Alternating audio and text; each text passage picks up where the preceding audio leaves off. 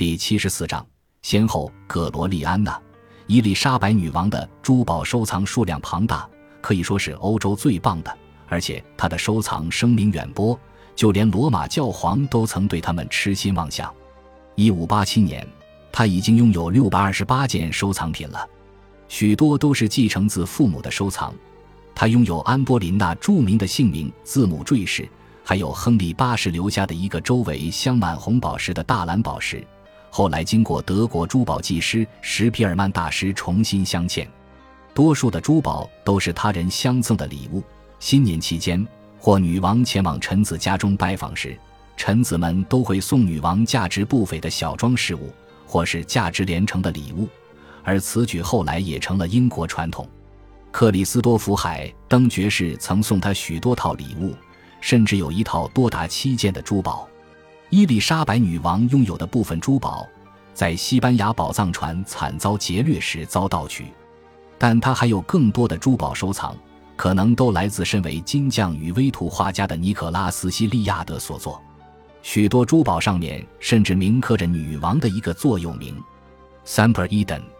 女王也拥有许多珠宝表，且都为十字架、花朵或坠饰的形状，还有许多镶着宝石的手镯、腰带、领饰。坠饰、耳环、臂镯、纽扣、香盒与扣链等，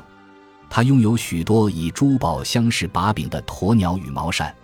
以及许多新奇的珠宝饰品。有些上面有象征意义的文字，有些则是暗藏巧妙的双关语，多数则刻着他的名字。他最爱的珠宝样式是船或动物的形状。他拥有的珍珠都象征着处女般的纯洁，全都是最上等的。甚至包括曾为苏格兰女王玛丽·斯图亚特所有的长珍珠串，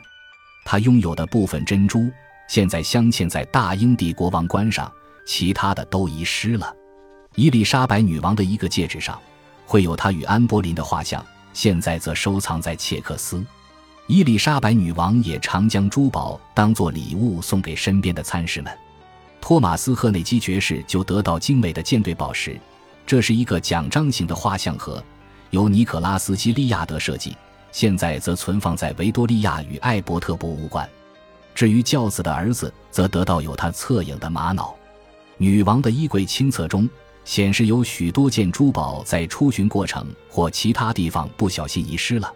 这些多数都是黄金或钻石纽扣或怪物外形的胸针。一五八四年，他就曾在温斯特遗忘一件珠宝。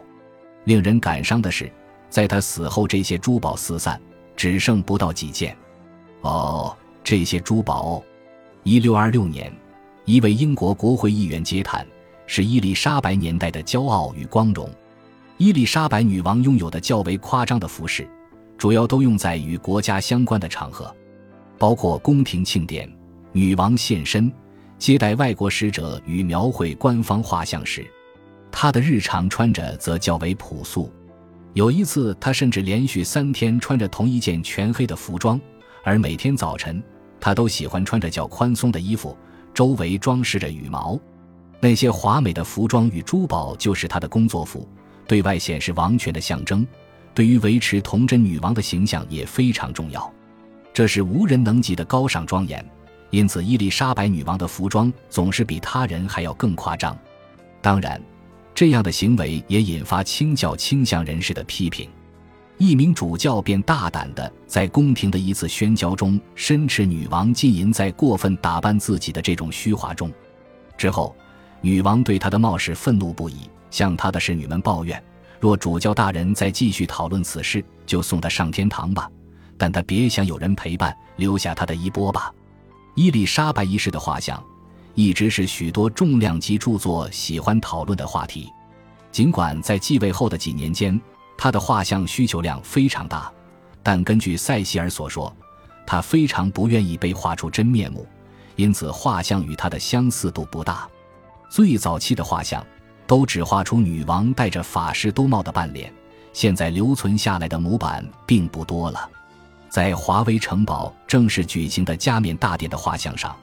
他也露出全部的脸，现在则收藏在英国国家肖像一廊。这幅画在油画木板上的肖像，经过年轮分析，大约出自1600年，而且可能是利瓦伊纳提尔林克遗失的原作的复制品。利瓦伊纳提尔林克是一位法兰德斯艺术家，他在伊丽莎白女王继位初期的几年，为女王画了许多幅肖像。提尔林克最著名的作品就是绘制了伊丽莎白女王穿着加冕长袍的肖像，后于1600年左右由尼可拉斯·西利亚德重置。到了1563年，伊丽莎白女王与塞西尔都开始担心外界对她的形象有所误解。华德莱里爵士曾记载一位学艺不精的画师所绘的伊丽莎白女王肖像，在他的命令下被敲碎焚毁。塞西尔提议制作相似度大的女王画像，让坊间的艺术家能复制的像一点，但伊丽莎白女王并不喜欢这个想法，因为她认为根本没有任何一位艺术家的技术够好，能画出最佳范本。一直到将近十年后，汉斯·艾沃斯入宫成为宫廷画家。他那充满寓意的画风，让女王凌驾于斯婚姻女神朱诺、斯智慧、工艺、发明的女神米纳瓦与美丽的维纳斯女神之上。一五六零年代的其他画像稀少。一五六七年时，萨塞克斯伯爵向荷兰摄政王表示，这些画像与他们真正的主角无可比拟。一五七二年时，一位不知名的画家。终于绘制出日后成为所有伊丽莎白女王画像复制品的基准作品，那就是知名的达恩里肖像画。也就是在此时，伊丽莎白女王发现，她的金匠尼可拉斯·西利亚德也是个极富天分的肖像画家与微图画家。伊丽莎白女王的凤凰肖像画与鹈鹕肖像画也都是他的绘画作品。伊丽莎白女王非常钦佩西利亚德的天分。并且正式称呼他为女王的画匠，甚至开心地花了数个小时与他讨论许多艺术范畴的问题。至此，伊丽莎白女王已年届四十，对脸上的皱纹非常在意。在他的坚持之下，西利亚德必须负责绘制他的画像，而他则记得，在一个美丽花园的露天小径中，附近一棵树也没有，也没有任何遮阴。伊丽莎白女王告诉他，展现一个人的模样，不需要任何阴影。但一定要在自然光下。最后，他绘制出的肖像，并不具有君主的高贵尊严，而是穿着耀眼的衣服、美化过后的形象。此后，女王对于自己外在形象的呈现便显得十分在意，对于打扮与权威的呈现重于画像的真实性。在趋近晚年的画像中，伊丽莎白女王的面部依然是光滑、无老化痕迹、无表情变化的模样。这无疑给予他的臣子一种安慰，在充满不安的世界中，让臣子们认为女王陛下丝毫没有改变。对这些人来说，一般人性的规范似乎毫无作用。在一五八零年代，对于伊丽莎白女王绘像的需求激增，创作丰富的尼可拉斯·西利亚德手绘了许多伊丽莎白女王的微型图像，臣子则最爱佩戴在身上。至于另一位宫廷画师乔治·高尔。则绘制较大幅的画像，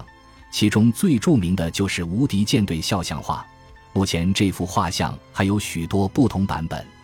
另一位受到女王宠信的画师则是约翰·贝茨。这些画家绘制的肖像画，在刻意展现王权象征、服饰与地位之下，创造了一股特殊的英国服装画像风潮，而这股潮流一直维持到下一个世纪。一五九二年。马库斯·加拉德绘制的充满气势的迪奇里肖像画，是伊丽莎白女王大型的全身肖像留存至今的少数作品。画中的女王脚踏英国地图，而他脚下踩着的牛津郡的迪奇里公园是他的支持者亨利·李爵士的家乡，而这幅画像便是由他委托制作。这幅画中充满了象征的符码，其中还有很多未解。但却是伊丽莎白女王肖像画中的一个亮点。女王的脸部描绘的和其他肖像一样，这是绘制一个老妇人最谨慎的方法。一直到伊丽莎白女王辞世前，小马库斯·加拉德、威廉·席格与罗伯·比克一直维持着由西利亚德开启的传统风格。现在于多塞特郡舍布尔尼城堡展出的一幅画中。画师比克将垂垂老矣的伊丽莎白女王描绘成一位年轻女子，坐在轿舆上，由臣子们推着前往布莱尔参加一场婚礼。在伊丽莎白女王死前六年，西利亚德依然为伊丽莎白女王绘制肖像画。他绘制的画像有二十几幅流传到后世，这些肖像画现在被统称为“青春的假面”。至于在哈德菲尔宅邸中出自无名氏之手的彩虹肖像画，则出现于一六零零年左右，画中同样也充满各式各样的符码，将伊丽莎白女王描绘为借适婚年龄的美丽太阳女神。因此，目前世上只有少数画像呈现出伊丽莎白一世真正的面容。一五七五年时。意大利籍宫廷画师费德里戈·朱卡洛绘制了伊丽莎白女王与莱斯特伯爵的画像。令人失望的是，这幅画早已遗失，而他的初稿则透露出某种程度的真实性。一五九零年代的奖章上，女王的面部绘像则呈现出松垮的下巴与脸颊，而且市面上流传着让他气愤不已的许多类似的绘像。因此，一五九六年，在伊丽莎白女王的命令下，英国枢密院下令查封并销毁许多展现出他老态龙钟、孱弱不已与一脸病容的画像。英国王位继承问题悬而未决，政府不能冒险让臣民看见他年华老去的模样。伊丽莎白女王的一幅微型画，几乎可以确定是埃萨克·奥利弗活灵活现的作品。他试图描绘他所见到的伊丽莎白女王，但这幅画却始终未完成。现在则在维多利亚与艾伯特博物馆中展出，而那幅著名的忧郁的伊丽莎白女王的年代与死亡，则会于她死后，几乎可以说是当今留存的作品中最接近她真实样貌的一幅。伊丽莎白女王那满布皱纹的面容与小马库斯加拉德的作品相距甚远。总而言之，这个年代多数的伊丽莎白一世画像，其实都是经过修改的形象。历史上所有的画家都相当谄媚愚忠，但在伊丽莎白女王年代，她的画像其实是刻意要展现出四十五年来完全不变的形象。只要比较维多利亚女王最初的照片与同一时期所谓的真实肖像画，就会知道肖像画与真实反映一切的相片差异有多大。而在伊丽莎白一世的年代，这样的差异无疑发展到极致的境界。感谢您的收听，喜欢别忘了订阅加关注，主页有更多精彩内容。